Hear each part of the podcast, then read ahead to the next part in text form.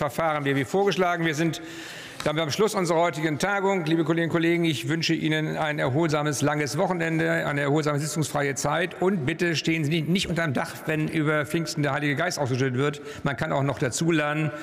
Ich berufe die nächste Sitzung des Deutschen Bundestages ein auf Mittwoch, den 14. Juni 2023, 13 Uhr. Die Sitzung ist geschlossen.